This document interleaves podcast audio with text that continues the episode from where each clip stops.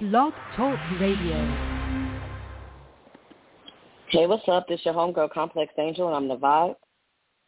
And it's your girl, Com- I'm sorry, girl. It's your girl, Queen K. I'm the Vision. And welcome back to another episode of Queens with Vibes and Visions. So, Queen K, how has your week been? Girl, if you can tell, I almost call myself Complex Angel. So, uh, it's been a week. uh, yeah. I am... I am tired, y'all. Oh, my God. Uh, I just realized how much I actually do in a week. Um, but I'm not going to complain. It's been an eye-opener this week. Um, God has definitely um, gave me some epiphanies this week. Uh, he showed me what he wants me to do next. So I'm going to follow it. So I'm going to take this week as a blessing.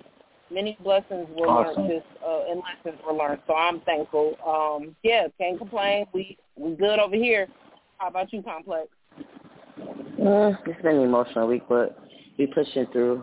Um, I do apologize if y'all hear banging in the background. Uh, they are moving. Someone's moving, and like they're going up and down the stairs. My apartment is right by the steps, so if y'all do hear that in the background, I do apologize. But other than that, it's just been one of those weeks.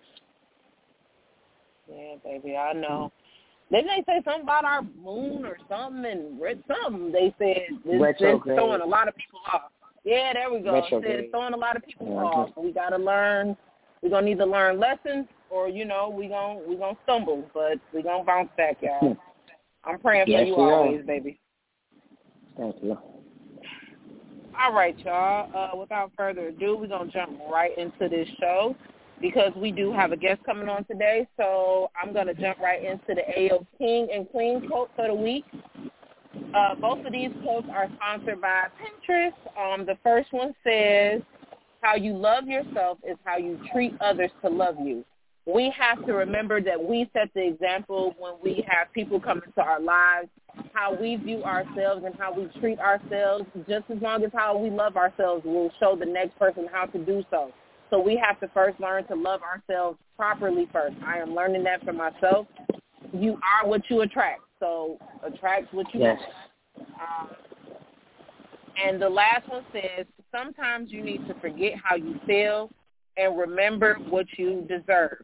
Now, I know when we let people go or things go, it makes us feel a certain type of way, or we stay in our feelings and we're sad and, you know, we're feeling, you know, alone. But we have to remember that we deserve so much better, and nine times out of ten, if we had to let something or somebody go, it's for our good in return. So we just have to look at it as a blessing um, in that, that, that season right there, okay? So those are two things that I have been battling with, um, so that's why I decided to find some little inspirational pick-me-up. So those are the A O King and Queen quotes.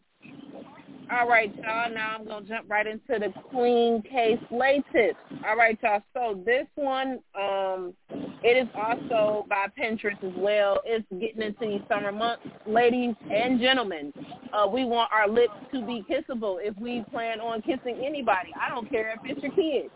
They don't want to be scraped with sandpaper. So uh, what we need to do, uh, a little remedy that I've seen for dry lips is first make your own uh, scrub. It's really inexpensive. You can use your kitchen ingredients. All you need is some sugar, maybe a little lemon juice, and some honey.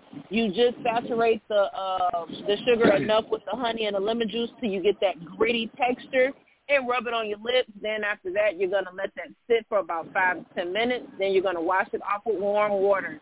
Then you are going to put some Vaseline or some vitamin E oil on your lips, and ta-da, kissable, soft baby lips. That is my way tip for this week. Now, Shut without further ado. For lips. Yeah, yeah, baby girl. Girl, girl, yes. You can use a sugar scrub. You can even, I'm going to tell y'all about how you can use sugar for waxing on the next episode, so look out for that, too. But, yes, you I love use the stuff you got. Baby, you can make your own at home, inexpensive, I'm telling you. But uh, that is my slay tip. Now we're going to jump right into the sipping tea for the soul. Complex, you going to get our guest on? Uh, I told her to call up at seven oh five. I'm texting her right now to let her, because I know we usually end the uh, slay tips by then, but I just told her she could call up. There's about to be a definitely good topic. She said that she's very excited. Uh, here she goes. Um, but, well, no, that's not her. I don't know. I see a six one in the, the six one zero, but I don't know if that's her because okay. It's not like the last four digits doesn't. But no, she said she's definitely excited about this. Um, I asked her whether questions uncomfortable. She said no. This is a topic that needs to be talked about. I'm just laughing because my co-host D C, when I read it to him, he was like, "Oh, y'all got that. Y'all can have that." Oh, that is her. Okay. All right, I'm about to, I'm about to tell you that this is her. Okay. Hey, mamas, how are you? Hey, how you guys doing? Good. Good. I didn't know. Yeah, I know. I'm like, yeah, I'm calling from my better phone. You know how you have one that's got really you. Good. So I called her from my better phone, but I'm like, let me send her a text and let her know it's me. But I'm doing well awesome. Tonight. Okay, okay. All right. Uh, well, let's get started. Are y'all ready to step on some toes? Oh, I'm sorry. Think so. No, no, you're fine. No, you, you look, we got it. Look, I'm going to tell y'all exactly what the tip and tea for the whole topic is. About to step on toes tonight, y'all. We are talking about she's too fast. And um, we have our lovely guest, Mama's on. Um, she's going to talk about her business later on in the show. But I wanted to bring Mama's on is because um, as women, you don't really, you you, you kind of, it's very taboo to see a woman that's very comfortable with talking about sex. That's something that we're supposed to be quiet about, that we're not supposed to talk about. And, you know, like I just told Mama, like I want to bring you on for this topic. So I'm going to just go into my first mm-hmm. question. My aspect is called harsh reality.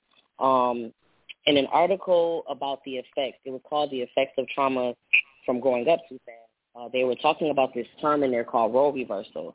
Uh, this is where caregivers assign their role onto a child, where the child has to take care of the caregiver and everyone else in the house.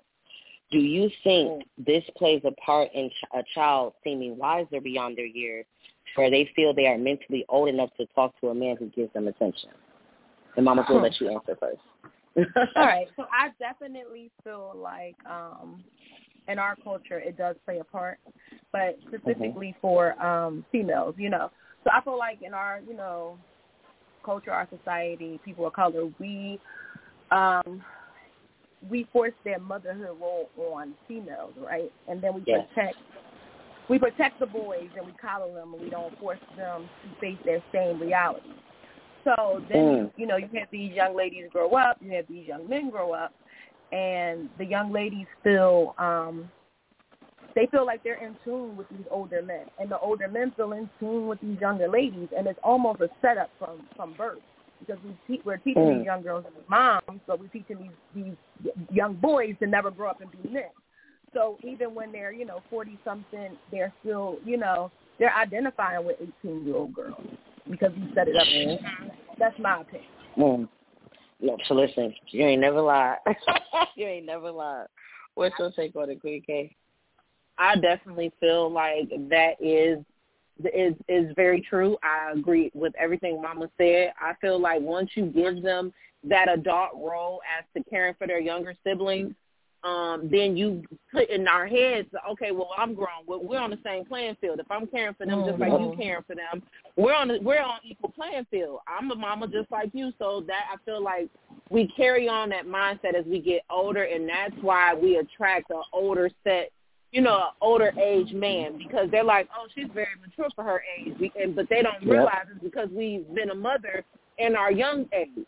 Um, mm-hmm. I do feel like it's robbing our childhood as well, making our younger girl, like she said, making the girls care for the the the, uh, the younger siblings, and you let the boys be the babies and we coddle them. Um, mm-hmm. I had a I had a situation like this with my youngest son where. Um, My kid's father, he was just calling on the oldest daughter a lot. And I'm like, wait a minute now, we her parents. Mm-hmm. I, we shouldn't be calling her. Let her be a kid. Let her stay over there.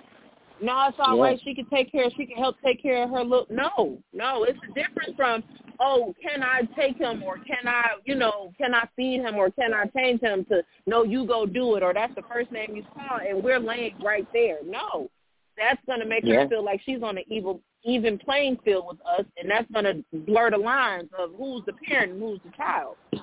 Mm-hmm. Yeah. Man, what y'all are saying, like, this really hits close to home because reading the article, this, this this was my life, you know what I'm saying? Like, I was forced to watch, you know, my younger cousin because his mom was out in the street. She had a drug addiction, and mm-hmm. my mom was deprived of her childhood. So, you know, when you get deprived of your childhood, that junk comes out in your adulthood. So she like, hey, I'm about to live life. Tasha, you got him.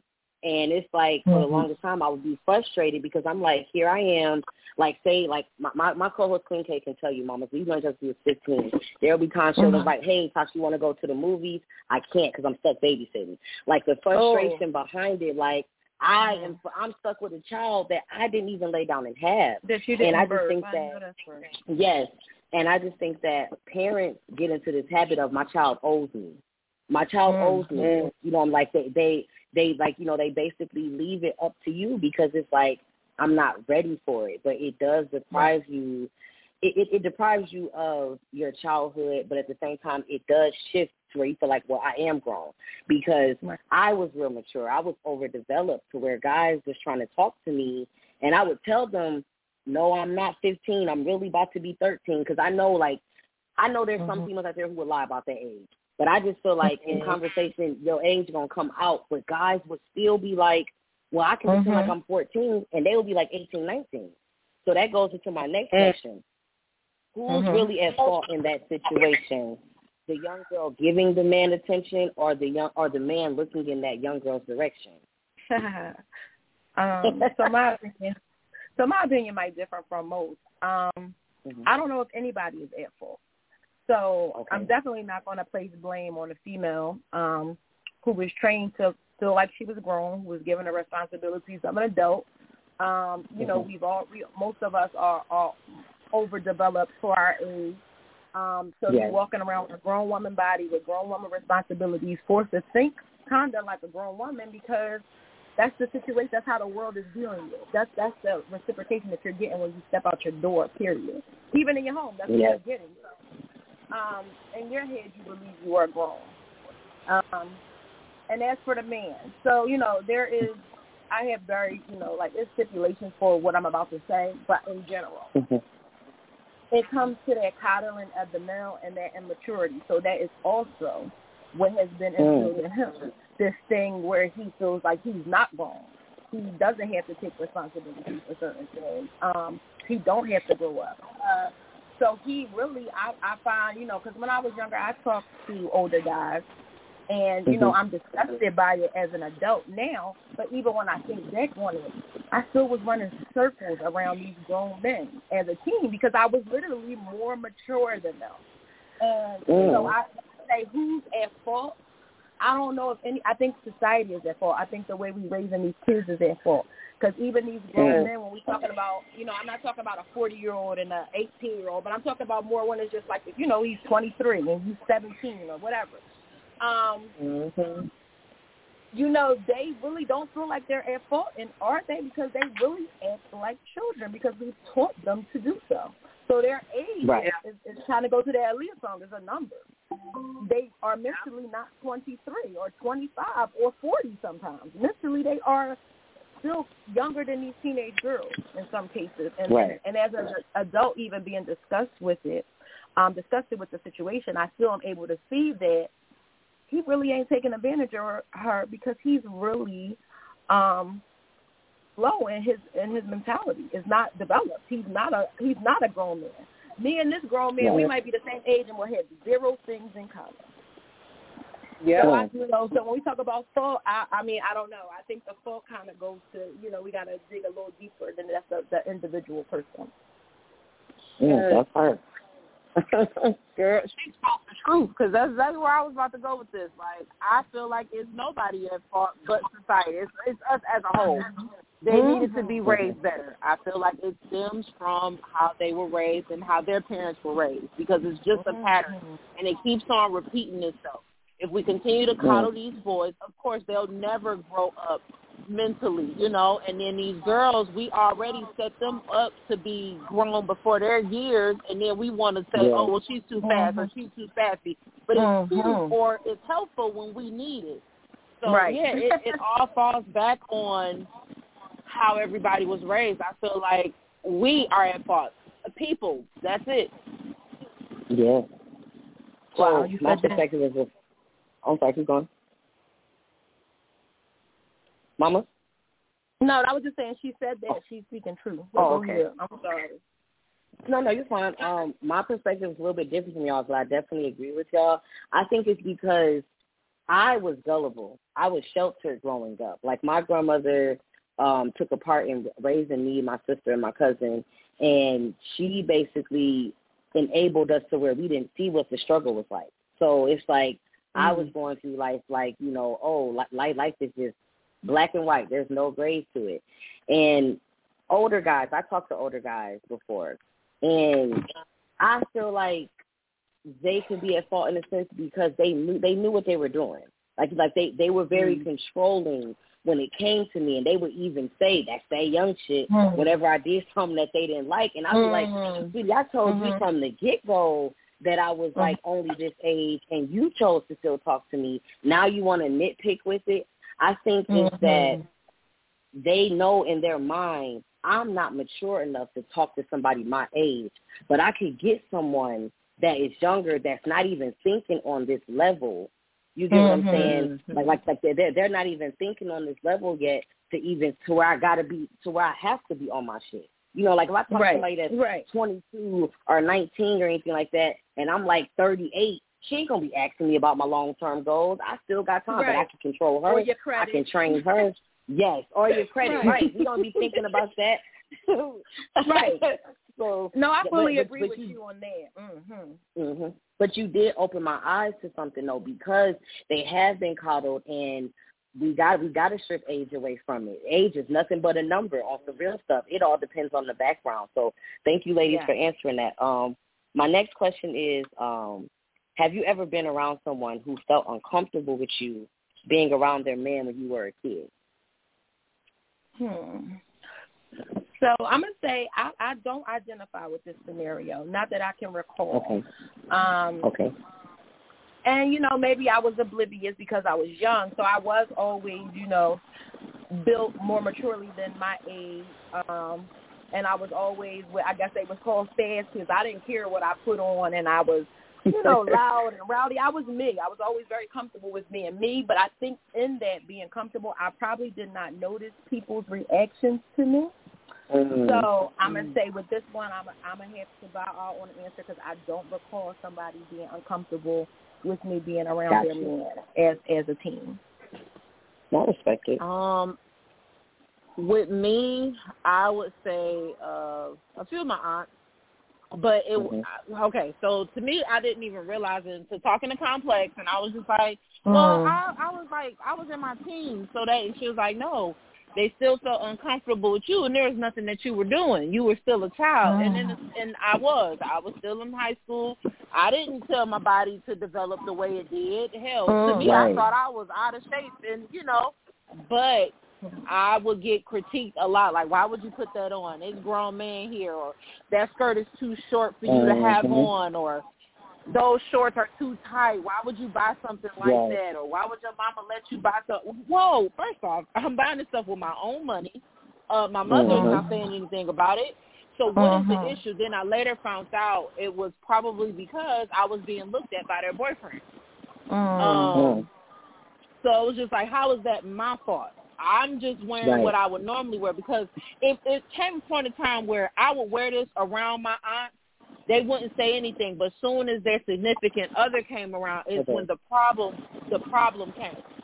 And I've actually yeah. got into it with one of my aunts before, and I was kicked out of her house. But it, I thought it was I didn't I really didn't, didn't even know what the problem was. But then I later found out it was because of how I was dressing. But when Complex, mm. no, I didn't dress fast. I just, I, I dressed. Right. That was it. You did the trend yeah. thing, right? You did something. Yeah, right. the, the I, trend. Just, I, I thought I was doing something. That's when you was fly, right? Oh, so this actually hits close to home. I, my, my mom was uncomfortable with me around her her boyfriend at seven, and I remember as a, a teenager. Um, the first time I was seven, uh, you know, every boyfriend that she ever had, I was supposed to love them like a father figure, right?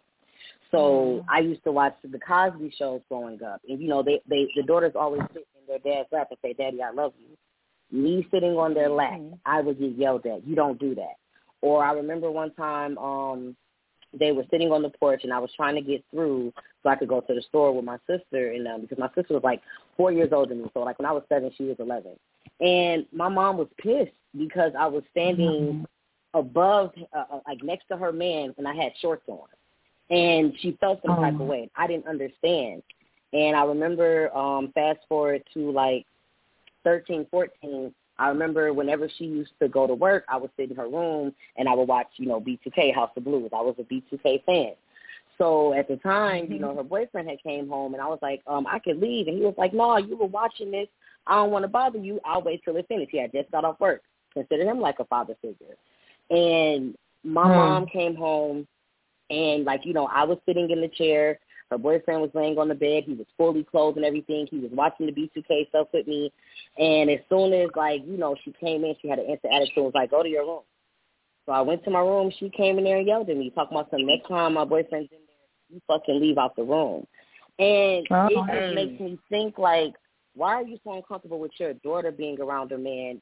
Shouldn't you be uncomfortable with him being around me? Like, I, yeah. I just never understood it. I just, I just never understood well, that's, it. That's definitely I, a cycle of like, um, I don't want to say yeah. poor parenting, but I think like poor um, information. You know, poor, you know, that's a that's a scar of like trauma for for sure. Your mom wasn't responding yeah. like a mother.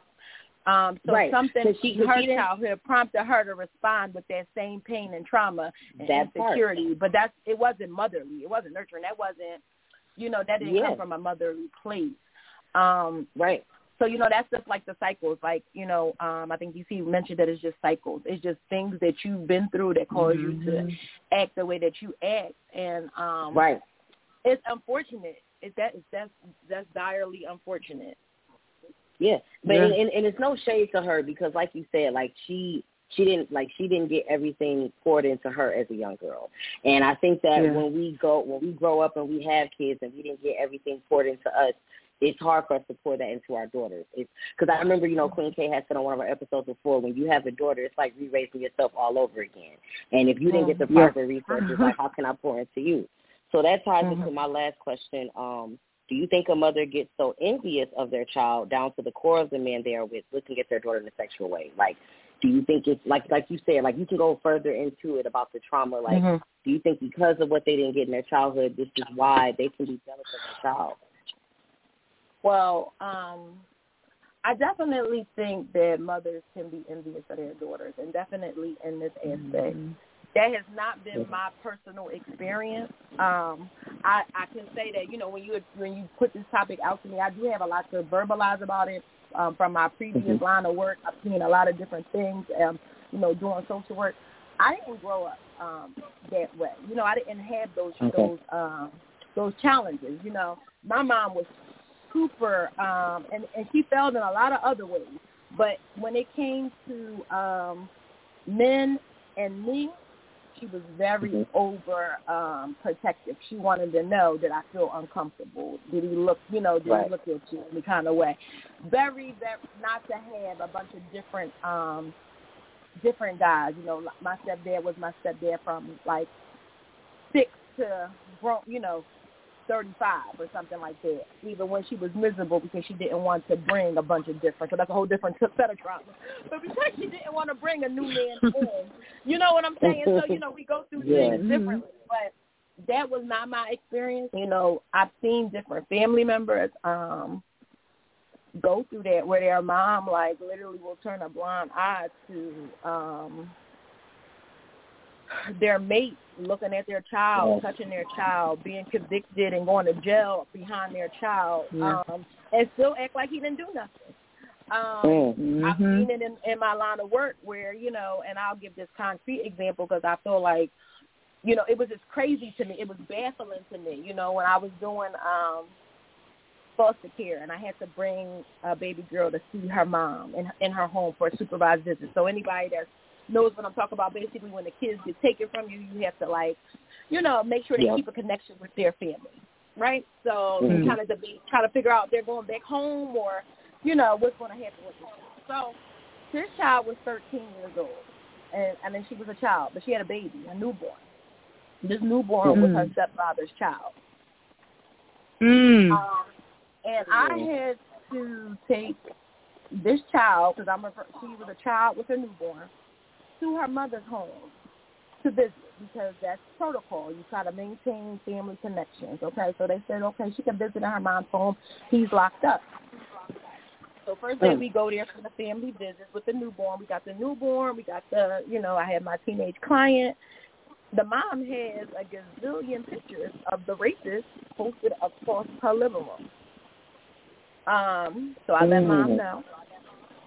Um, the pictures have to come down or we won't be back. Your business will be over. Right. Okay, so she took them down. Mind you, and I said gazillion, but it was at least seven in the living room. We only in the living room. Um, okay. So she takes them down for the visit. We come back next week for the same visit. I've already told her. I've already made it clear. So we walk mm-hmm. in the house, me, me, baby girl, and her baby girl that she's forced to raise. Um, and the pictures are back, they up. And I said, baby girl, I'm sorry, but your visit is over for today. And we walked right back out the door. So I've mm. seen it in action. And, you know, so once I had her safely in the car with her, with her newborn, I went back in and I let mom know why her visit was ended and tried to find out where her logic was at. You know, what what are you thinking? Why are these mm-hmm. pictures, why are these pictures back up after I talked right. to you last month? Well, she didn't get pregnant from from him. It, D N A proved it was his baby. Now, mind you, we already passed that point. I said, so I, that's what right. I said to mom. Well, D N A proved that this is his child. She got in the bed after we had sex, and his and his semen was on the sheet. So this mom oh. was so far gone, um, delusion, um, that she felt like her daughter had got pregnant from sperm that was on a sheet. I mean, and of course it's a fabricated, made-up logic that she felt she needed to protect whatever she needed to protect in herself. Um, with, mm-hmm. But I say that to say that these moms can be, whether it's envy or um, just so insecure that they can't identify their role as a mom, that they can't yes. they can't treat their child as a child, as their child, not even as a child, as mm-hmm. their child. They can't do it. It's something that's in them that makes it incompatible. It just doesn't work. And this mom looked at me with a straight face and said it. So I know that this exists, though I did not experience yeah. it myself. That, that, that outside of family matters that took place, that concluded for me that these parents can be so far gone and so far in their own trauma that they can't even see their children as children. So I know that that envy does. Yes. Yes. Mm-hmm. Ooh, thank you for sharing. Listen, yeah. big up to you. I'm a social worker too, but I'm not in the foster care. Ooh, I took my head off. Girl, that was a mess. mm. It was Yo. a mess. You know it was a mess. Man. Wow. Um, I can't say that I personally uh, have experienced this either, but I have definitely seen it before. Um, I work mm-hmm. in childcare, so I, you know, I'm a teacher, so of course, I and yep. I work with older kids as well as younger kids. Like we work from ages six weeks all the way up to fifteen years old. So I've okay. definitely seen parents envious of their daughters, especially when their daughters uh, start filling out. Um, I've mm. seen mothers upset with their babies just because they got a better shape than them. But these girls didn't ask for this. It's all the stuff that we feed them, you know?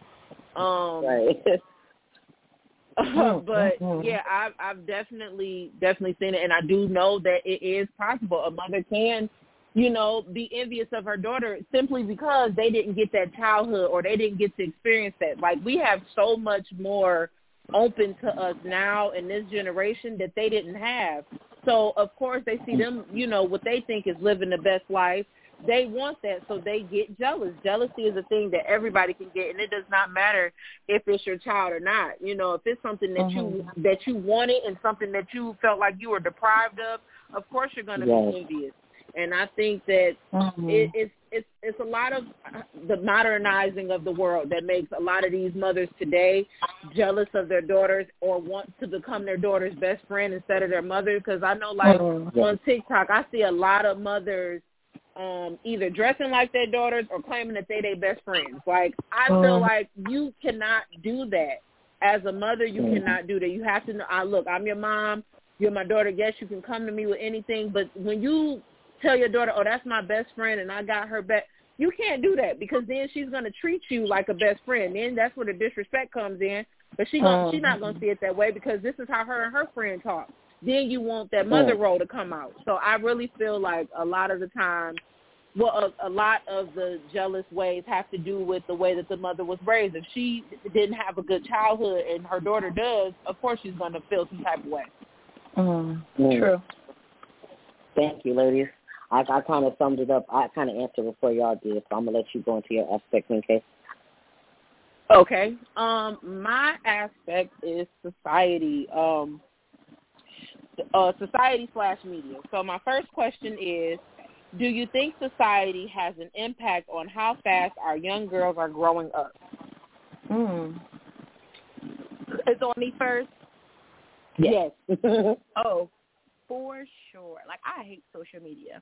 I hate social media for that exact reason. Um, and yes, I'm on social media. It's like the new way you got to market stuff or, you know. Yeah. But I feel like social media has an impact on how fast everyone is growing. This is the problem. Yeah. Social media makes everything seem like it happens instantaneously. So even for mm. our young girls, when we're talking about, um, you know, just the things that they want to experience, they are looking at these false narratives um, posted in their face. They don't have the backstory on them. Um, mm-hmm. But they want to portray that same thing that they're seeing, right? And that's the issue. So social media and society have a definite impact on how fast our kids are growing, but I still go back to parenting. Um, you know, I have a teenage daughter. I have a teenage son. I have I have two sets of twins. I have two a teenage son and a teenage daughter, and I have two okay. ten-year-old boys. Um, so with this conversation, um, I feel like there is a fine line between um, parentifying and shedding responsibility, right? Mm-hmm. And you definitely have to give your kids a sense of responsibility.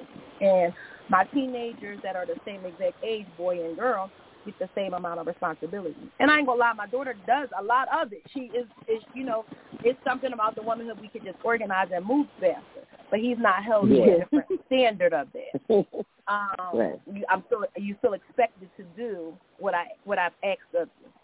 Um, so that's, that goes back to parenting, and I say that to relate to social media. You can't block what your kids see. So they're going to see yeah. everything in today's society, not just on social media. They see it even in cartoons, animated shows, yes. still like out of pocket, right? Yes. So you, it's nothing you can do to shelter your kids at this point, unless you would refrain. You would ha- you would have to homeschool them and not let them um, watch T V or listen to the radio, right? So they would have to put them a hermit Amish in the house. Nothing you can do. Yes. So when you know that these uh, outside factors are present, you have to be um, unbrainwashing your kids on a, day, a daily basis. You have to talk transparently to your children. You have to let them know um, the things that you see aren't aren't real. And under no, they aren't real. It's a snapshot of a moment um, in time that's probably inaccurate. She's probably standing in front of somebody else's car, wearing her girlfriend's shorts, mm-hmm. where, you know, you you don't know what the backdrop is. But I so I feel like social media has a big impact on these girls feeling like they gotta be the flyest, the hottest, do the you know do yes. the most, do the most, had the best body. Like that body stuff irks stuff irks me beyond belief. Like I hate the, the fake body stuff, because that's not what people look yes. like. Period. That's not what we look mm-hmm. like. So I feel like, yes, social media plays a part. Society plays a part, because you see the men falling all over the fake bodies and, you know, this fake everything. But as a mm-hmm. parent or an old head or whatever young girl you might have in your life, that's your responsibility to check in and say, like, I'm real. I'm a real person. I'm a real yeah. woman. This is how it really goes. Mm-hmm. This is what this is probably really going through. Or how would you feel yeah. if, if a man only wanted to know what was in between your legs and he had no desire to know what you thought or how you felt or how you spoke. So you, you have to have those real-life conversations with um, with teenage girls so that social media and society don't take over. Mm-hmm. And that part. True. Everything that she just said, I agree with. You know, like um, I know I know you have a question later on about social media, but it is easy for kids to access stuff. Like, even when I was a teen, yeah. you know, if I wanted to go on Pornhub, it was nothing to lie and say, yes, I'm eighteen. Like, they don't even ask for your birthday no more.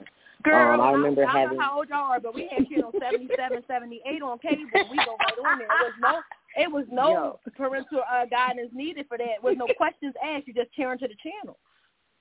Yes, I'm telling you. My nephew one time, when he was like ten years old, he knew what a condom was. I'm like, how you know what that is? Oh, they got the condom challenge.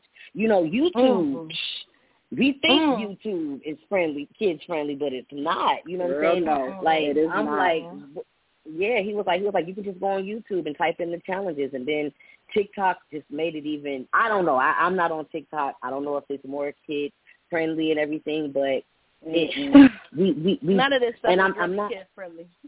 Right. I'm not saying this to bash any parents out there, please, but it's our fault because we put the technology in their face, you know what I'm saying, to keep them quiet, and we don't realize how much they can get into. You know, like one time I literally had a heart attack because my nephew, I think he was like eleven at the time, and he was following Cardi B on on Instagram. And I'm like, okay, I listen to her.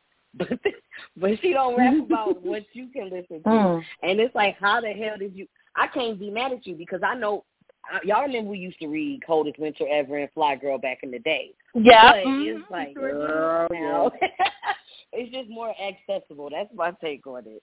yeah. yeah. But I feel like um, stories like with- that – Coldest Winter Ever. And mm-hmm. I tried to get my daughter to read that because I felt like, yeah, it was it was fast. It was wild. It was a girl, you know, out of control, but it was life lessons in there, right? So yeah, true. true.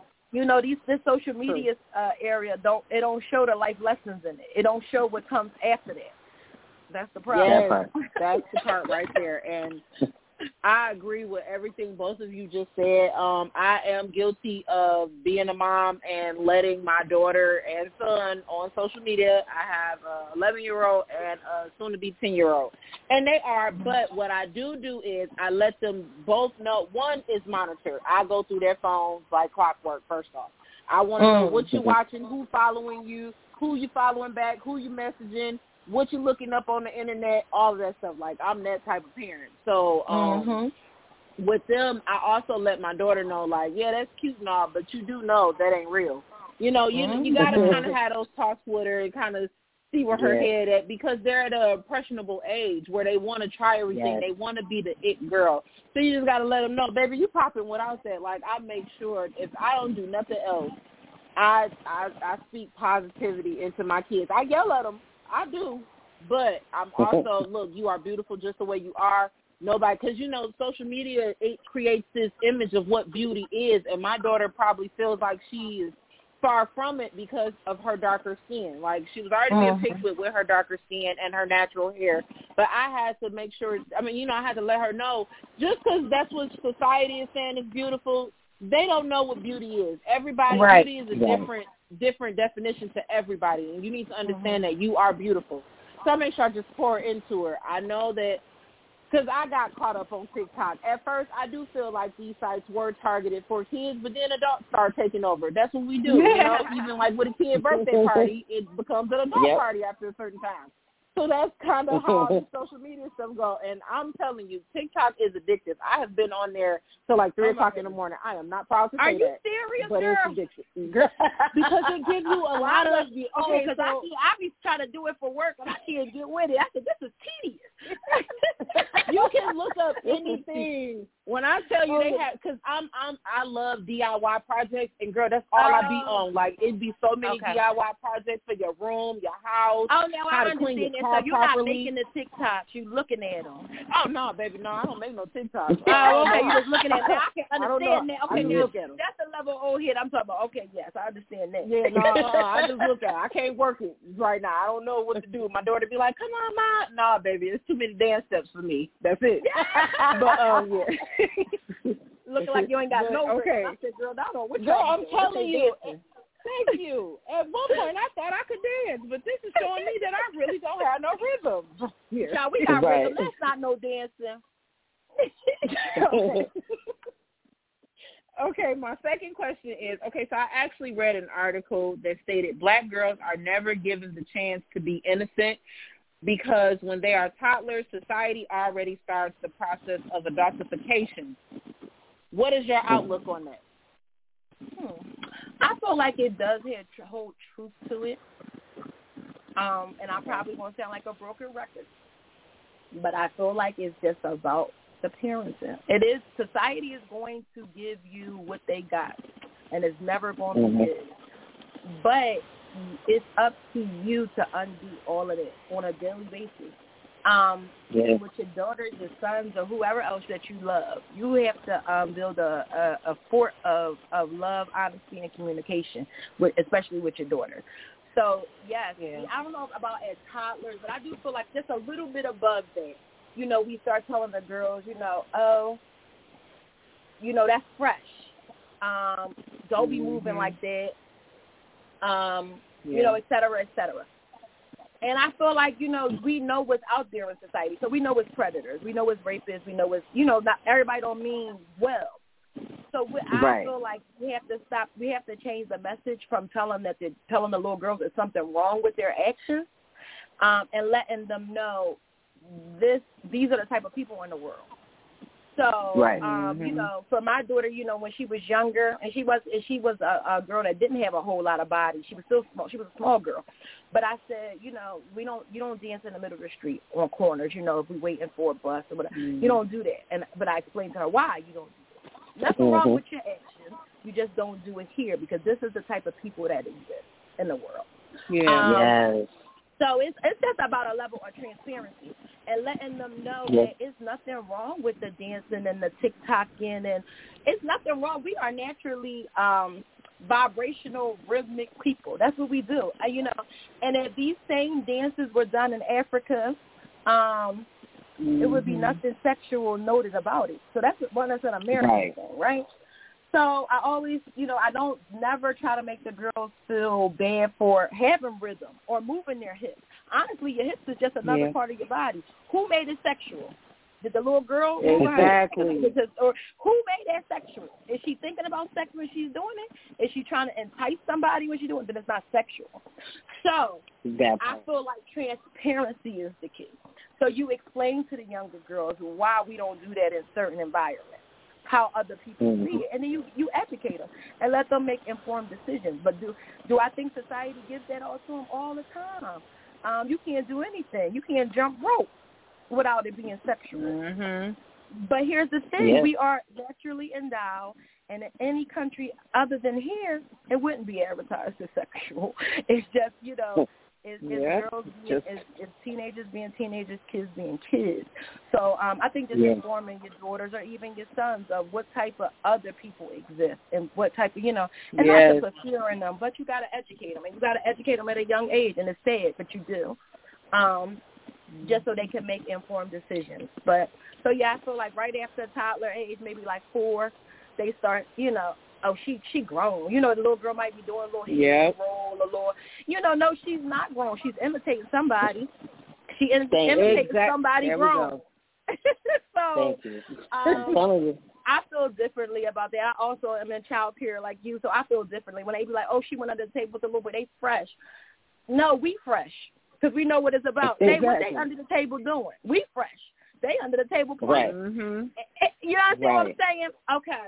So we that's, put that's that idea in their head. Right. Yes. We we tell them when yes. we go ooh and we make a big deal out of it.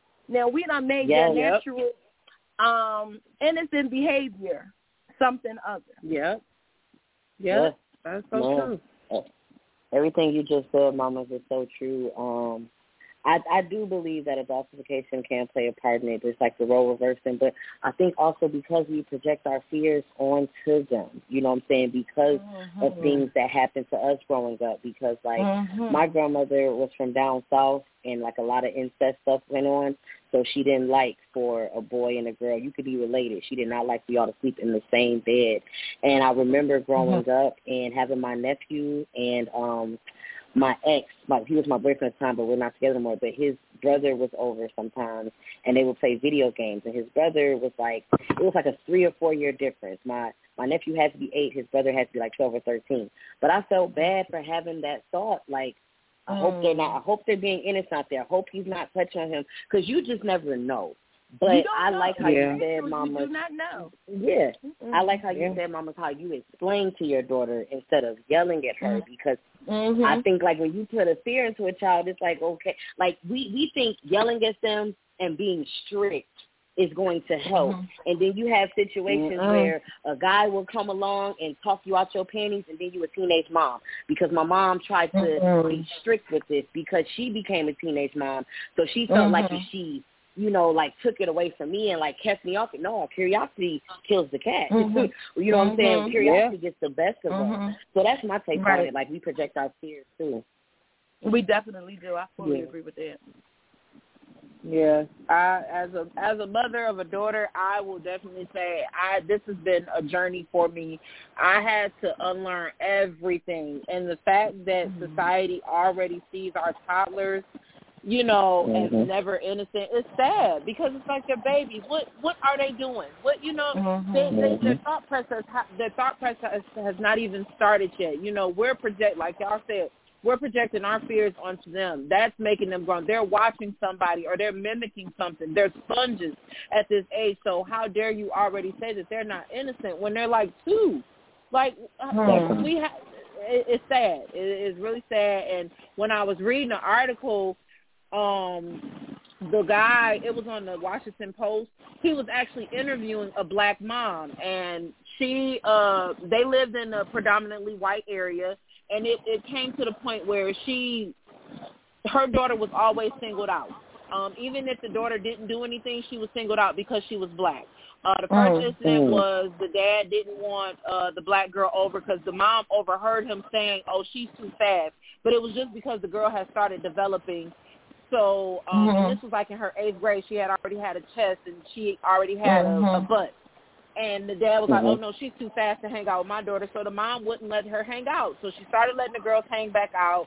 They ended up, this was in their high school year. I think she said that they were like uh, juniors.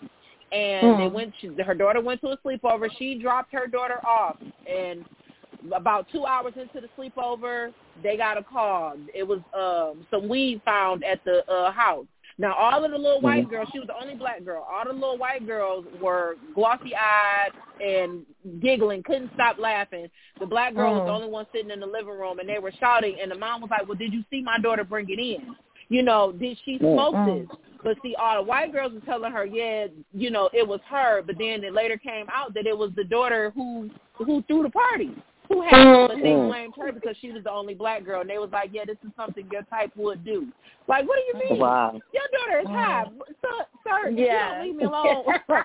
But yeah. she knew, you know, she, like, but the mom eventually caught up with the girl because the girl came the next day and tried to apologize. And she was like, the mom said she seen her at the door before she could even ring the doorbell. And she was like, uh-uh, what you did was foul. Don't you ever come back around my child again.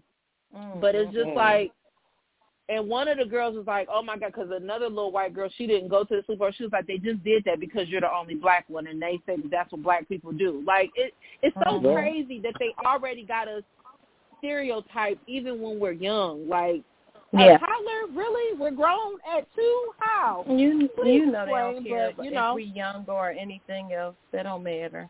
Right. Yeah. Especially when it comes to that race thing. If you black, you black. It don't matter how old you are. Yeah, you born black, you black. That's it. So we putting all that all that negative energy right on you.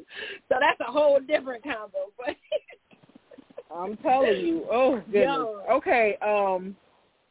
So that leads me into my next question. Um. Referring back to the last. Okay. So our last as a woman question, we went over how mothers are tougher on their girls. And uh, are tougher on their girls. Do you think that we are like this because we know all of what they will face as a black child? They already over-sexualize our bodies and think our attitudes and fastness is grown. Are we just mm-hmm. equipping our daughters for the world? Is that why we're so tough on them? I think I think we are equipping our daughters for the world. But I think we only go by our experience. We don't know what it's like to be a black man or, you know, a man in general. Yeah. We don't know what it's like to be a man, but we know what it's like to be a woman. So I think that, um, so even with my, you know, with my twin situation and they the same exact age, um, I still do feel like I go a little harder on my daughter.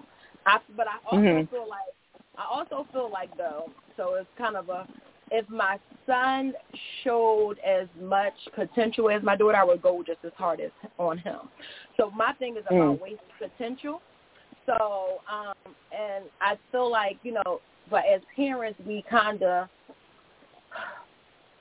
we don't want our children to go through the same things we went through. So as, as identifying as a, as a black female, and you have a daughter, so you have a daughter and son, you're probably going to give her a little bit more difficulty just because you don't understand what it's like to be a man.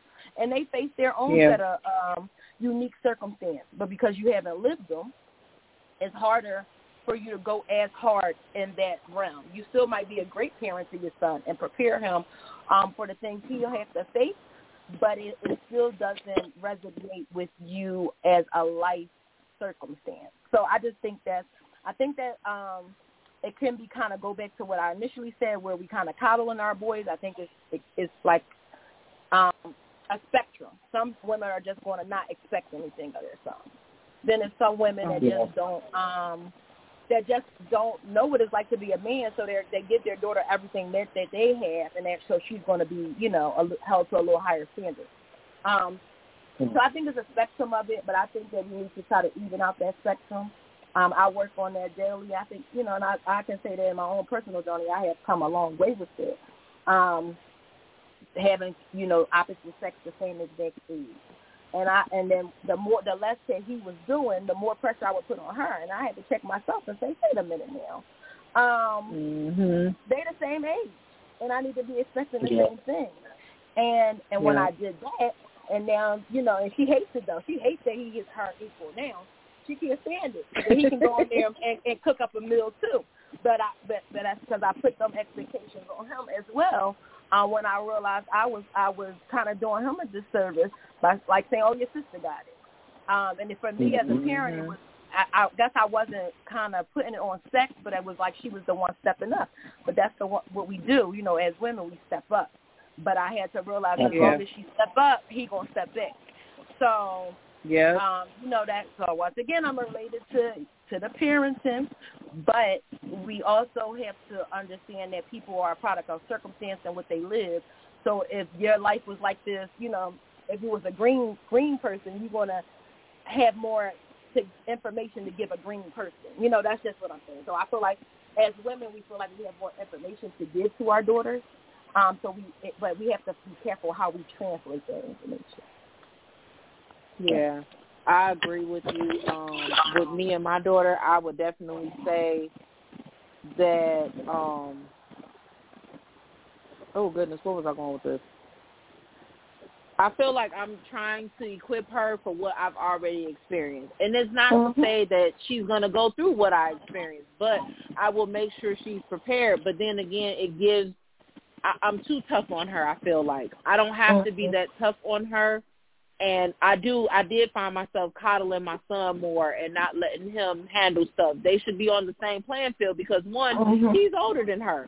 But I oh. just don't want my daughter. And I think it all really stems from me being a single mom and having to handle this on my own. I want her to be just as strong, you know. Um, mm-hmm. But I had to realize what I experienced is not going to be what she experienced. I can teach her. Yeah. But I can also be molding her to be something better, you know, and I think that's where it comes from with me being overly tough. I, I do have to, I do find myself like, okay, calm yourself down, sis.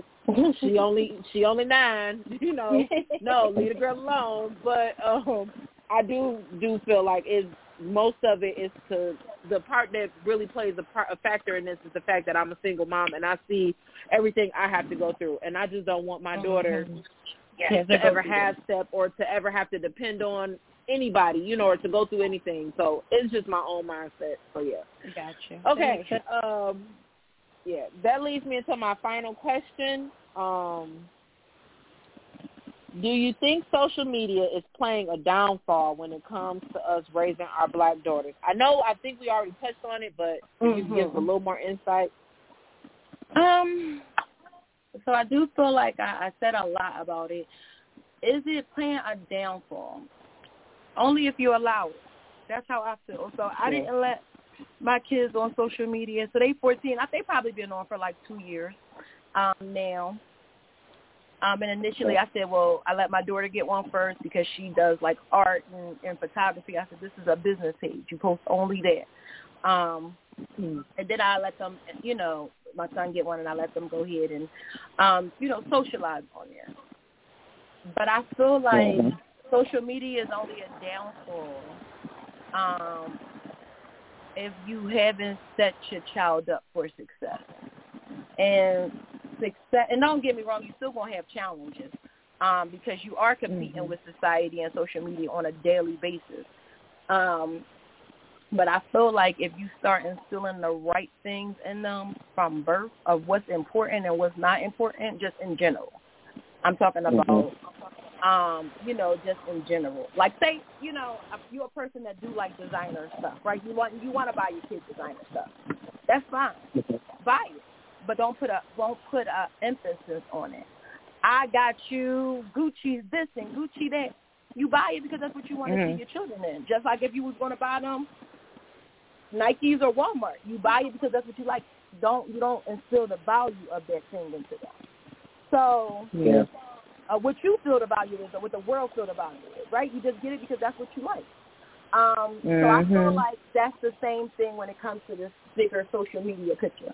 If you already have given your kids the things that are valuable, like you have explained to them what's valuable in life, love, happiness, um, success, doing the right thing, just through general practice and parenting, when they encounter mm-hmm. social media, they're still going to be intrigued by it. But their underlying yeah. foundation of what's important won't allow social media to take over because those things aren't yeah. valuable to them. That part. That part. Okay. That was answered well. Like, I agree with everything you said. Um, Thank it, you. It won't have a downfall if we don't allow it. That, that's, can't nothing else follow that. That's it right there. Yeah. Only if we allow. We got to keep fighting back, right? That's it. Yep, got to keep on fighting back. Okay, um, that was a dope segment. We going to jump right into the As a Woman question. Complex, what's the question? Mm. Okay, so the As a Woman question this week is, um, as a woman, is it best to still continue your daily routine even when on vacation? Like whatever you do in the morning before you start the day. Gotcha.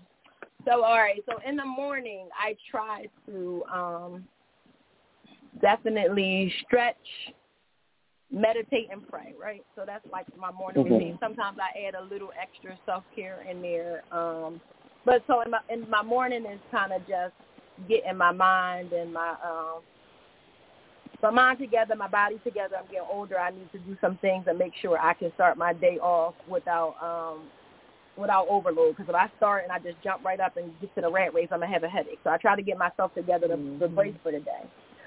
I feel like on vacation, I don't need to do those things um, because the day is just going to be much more pleasant. So the only, um, so I don't need to kind of stretch so much, you know, unless I was drinking a lot, you know. So certain things go out the window. The only thing that's consistent is I'm definitely going to pray. I'm always going to pray. I'm always going to thank God for that day. That never goes out the window. But a lot of my other self-care uh, routines, morning routines, I do away with on vacation because I feel like that's the point of vacation. um, the point of vacation is to be free of all, um, you know, all other factors. You just vacationing. True. That's right. That's right. That's self-love in itself. Yeah. I, I feel the same way, um, but then again, I don't know. I, I'm kind of like in the middle. I do feel like you do still need that time, you know, just to stay in the routine. Because I know me. If I go a day or two without my normal routine, that's it. I'm done. I'm oh, off okay. track. I, it's going to be hard to get me back on there. I'm not going to oh, do it. I'm no. like, oh, it'll wait. I'll be all right. So okay. I feel okay. like with me personally, I have to continue my routine. Even okay. on a vacation, vacation, because I'll, I'll lose track. That's just, I'm, it's well, that's good. Like, you know yourself. You know, you got to keep, you got to push through through all costs. Yeah, all costs. All costs. Um, so I'll answer really quick due to time. And uh, thank you, ladies, by the way. But no, Queen K, you actually inspired me for this because I remember when you had came down to visit and we was at the Airbnb, like she still stuck mm-hmm. to her morning routine. Me, I meditate. I like to listen to podcasts, but I'm slowly coming out of a people-pleasing state. And, you know, mm. back in the day, anytime I listen to weird music, people are like, Tasha, what the hell are you listening to? So I still get in my head that if I'm listening to my podcast, somebody's going to be like, do we have to listen to this? But I'm slowly getting out of mm-hmm. I'm slowly getting out of that mindset and just, you know, realizing it's all about what makes you happy. Fuck what other people yeah. think around you. So um, mm-hmm. I do want to continue to do that, like even on my vacation. But like you said, it is a vacation, but I feel like that is, I do that to help me get into the right mindset, because my job mm-hmm. can be very stressful. These assholes on the road can be very stressful. So mm. doing that helps me, and, you know, it'll help me on a vacation too. But, I mean, honestly, being when I travel regardless, I'll be happy. You know what I'm saying? I don't see gotcha. myself being yeah. in a shitty mood, but morning routine does help. So thank you, ladies, for answering that. Mm-hmm. No problem. Okay, yes. So we're going to jump right into the girl I see you moment. Mamas, you have the floor first, so you can okay. highlight yourself and your businesses and let everybody know where they can find you. Okay. I, girl, I see you moment. I like the name of it. That is dope. So, you know, it's so hard. Uh, my latest business venture, uh, which is um, Don't Beat Around the Bush. Uh, another way yes. that I'm keeping just true and honest to myself. Like I said, I've been in child care and social work, and those things are very true to um, myself as well. Um, and in those platforms, I always am promoting um, self-discovery, discovery, self-awareness, um, self-confidence, self-esteem, and, and the bush actually is not much different. It's just for adults and not for children. So in this realm, um, the bush is, I'll start with our mission statement since I posted that today. Um, it's promoting self-fulfillment and freedom through exploration, education, and communication. Sexual freedom is an art, and we encourage everyone to paint their own canvas.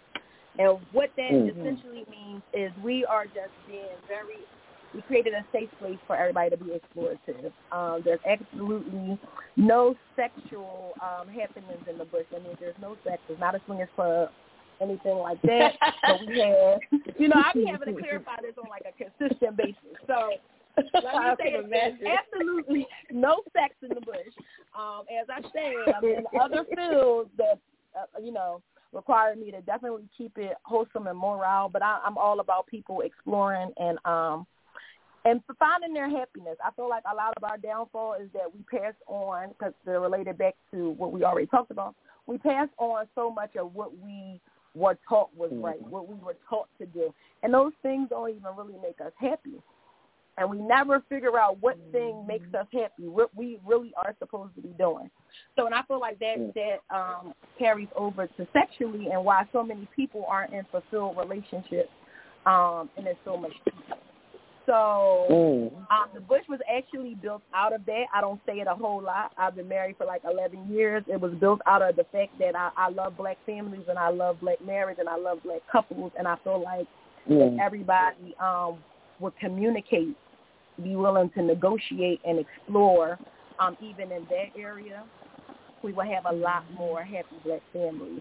So that's what I created the bush out of, um, a love for people of color, wanting us to just be able to um, have these safe spaces where, you know, I would look up different things um, that I was interested in sexually, and I wouldn't be able to find anything for us. It would always be, you know, our counterparts.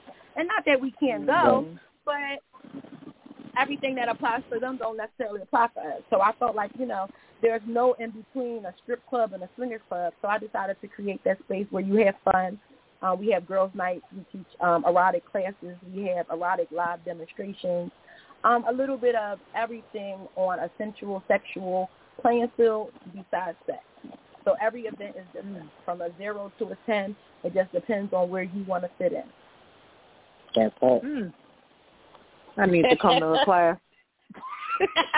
wait, wait, wait! I, I guess I need to put our so our social media handle. I'm not, I'm so not good at promoting stuff. So, but you can tell that's not my area. This is this is a new business for me. I'm not good with the marketing thing. I just do what's genuine to me. But our um, social media handle is um, at the bush with two extra H's. So it's T H E B U S H H H. As if you were saying shh. And uh, we also have a website because we sell, because I didn't say this, we sell adult toys. That is um, most of why we have people come out to our space to explore the adult toys. um, and hopefully bring something home to be able to keep their home together and nobody has to step out. Our website is don't beat around the bush dot com, also with the two extra H's. So that's don't beat around the bush dot com, and we're located at two fourteen South sixtieth Street in West Philadelphia. And a part. You just listen. You got Detroit listeners. We about to have them come out. That's right. So that's the goal. I'm one of them. We want to make it, we want to make it a little tourist experience where you come to Philly and you definitely come to Bush for a good time. Yes. That's right.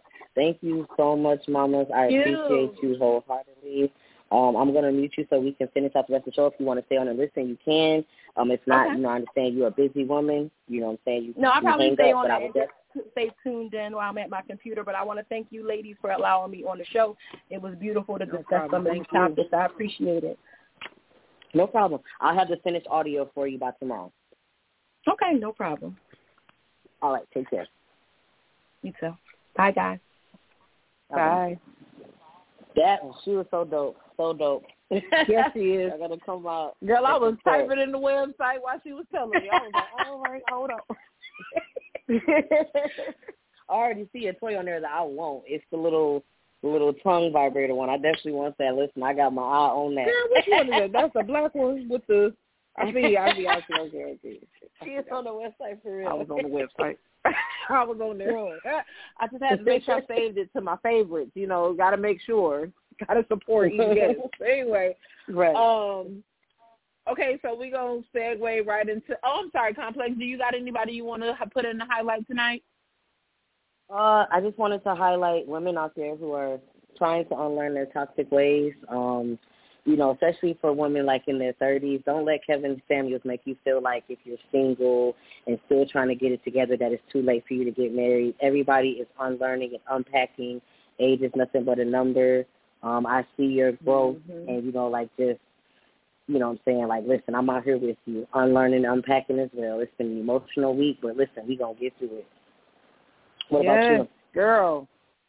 Um, I, let me see. I'm going to highlight mama, for one. Um, I, I've always been timid when it comes to uh, speaking about sex in public or in general, and um I just like any woman that's free to express it. Like, that's dope. That that level of confidence, that level of power, like, that's unmatched. So I definitely see you, girl.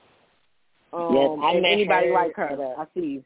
Yes, I met her at an um, erotic trip and paint uh, event, and I was like, dog, she's so dope, you know, because she was so open with it. I feel like that's something that a lot of women carry in the black community. We carry a lot of shame with sex, you know what I'm saying, mm-hmm. or we're so numb to the point of just like we, we don't realize that we have a say-so in it and that, you know, you don't have to be quiet. Just because you're sexually free doesn't mean that you have to give it to every person. If you want to, that's fine, but you still have control. So I thank her for changing yeah. the narrative. She's really dope, yeah. Yeah, she's dope. Okay, so we're going to jump right into the Ayo, Ask Queen K. Complex, do you have anything to ask? Not this week. You got anything? um. Okay, so I'm going to say this, uh, and I know I'm probably going to have a lot of people jump down my back, Um. Uh-oh. but I got two things to say. One one thing really spoke out to me. Um, when you have, and I'm only speaking out to speaking out because I know that there's other people that probably experience this.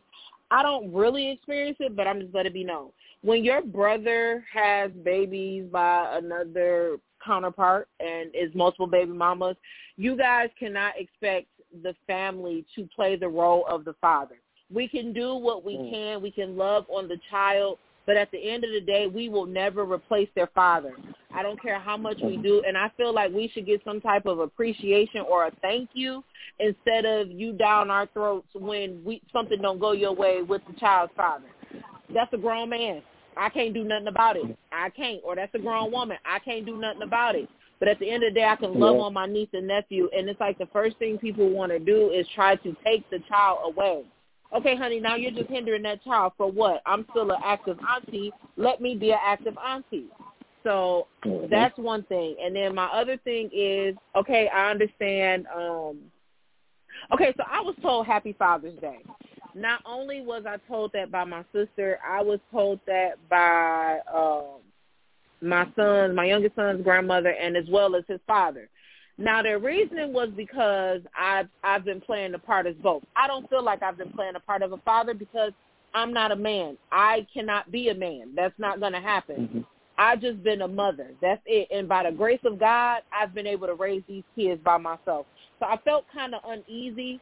So, y'all, just be kind of careful with that. Like, I don't really like when men get the mothers that, okay, yeah, sure, you're the only active parent in the child's life, but you are only playing your role, you know, and God is helping you with whatever you fall short. So I, I, don't, I didn't feel too comfortable with the Happy Father's Day thing. So, yeah, that's just me. That's what I got to say. I mean, I don't know how y'all feel about that.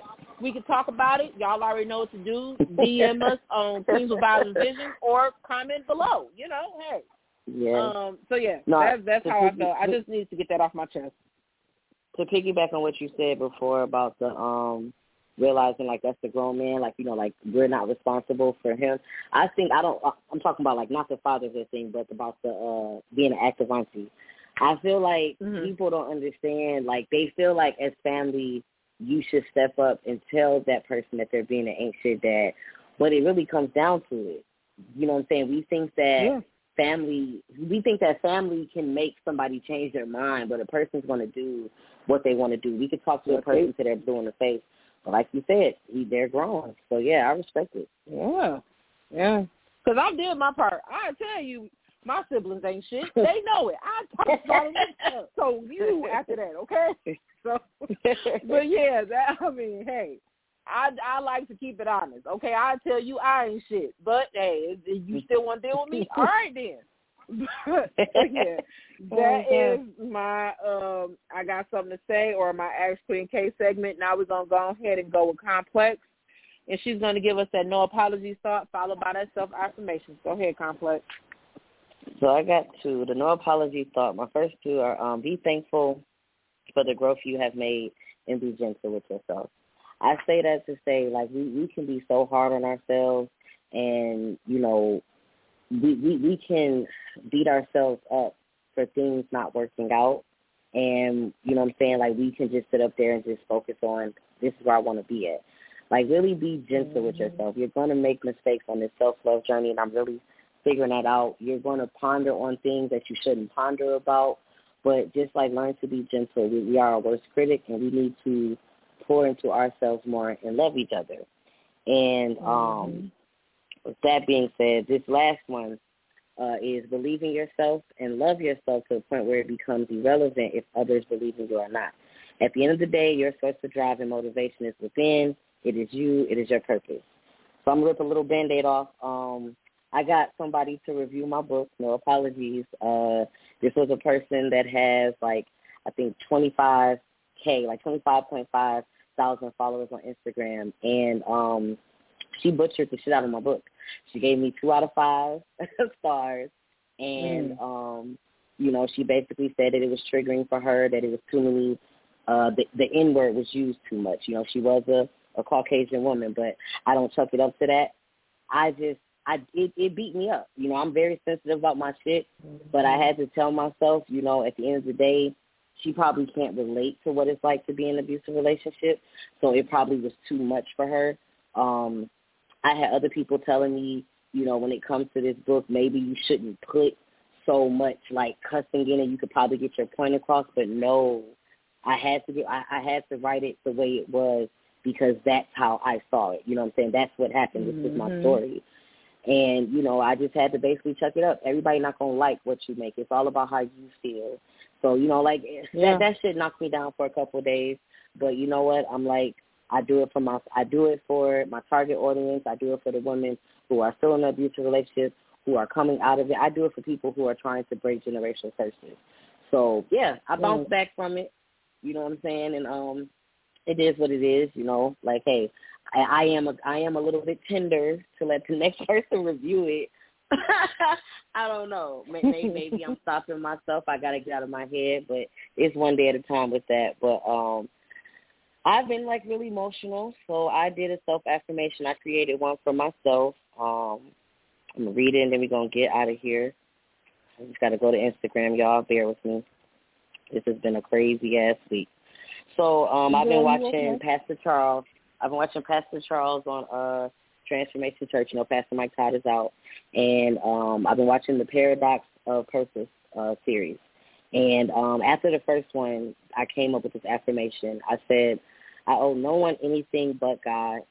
I'm not in control of anyone but myself.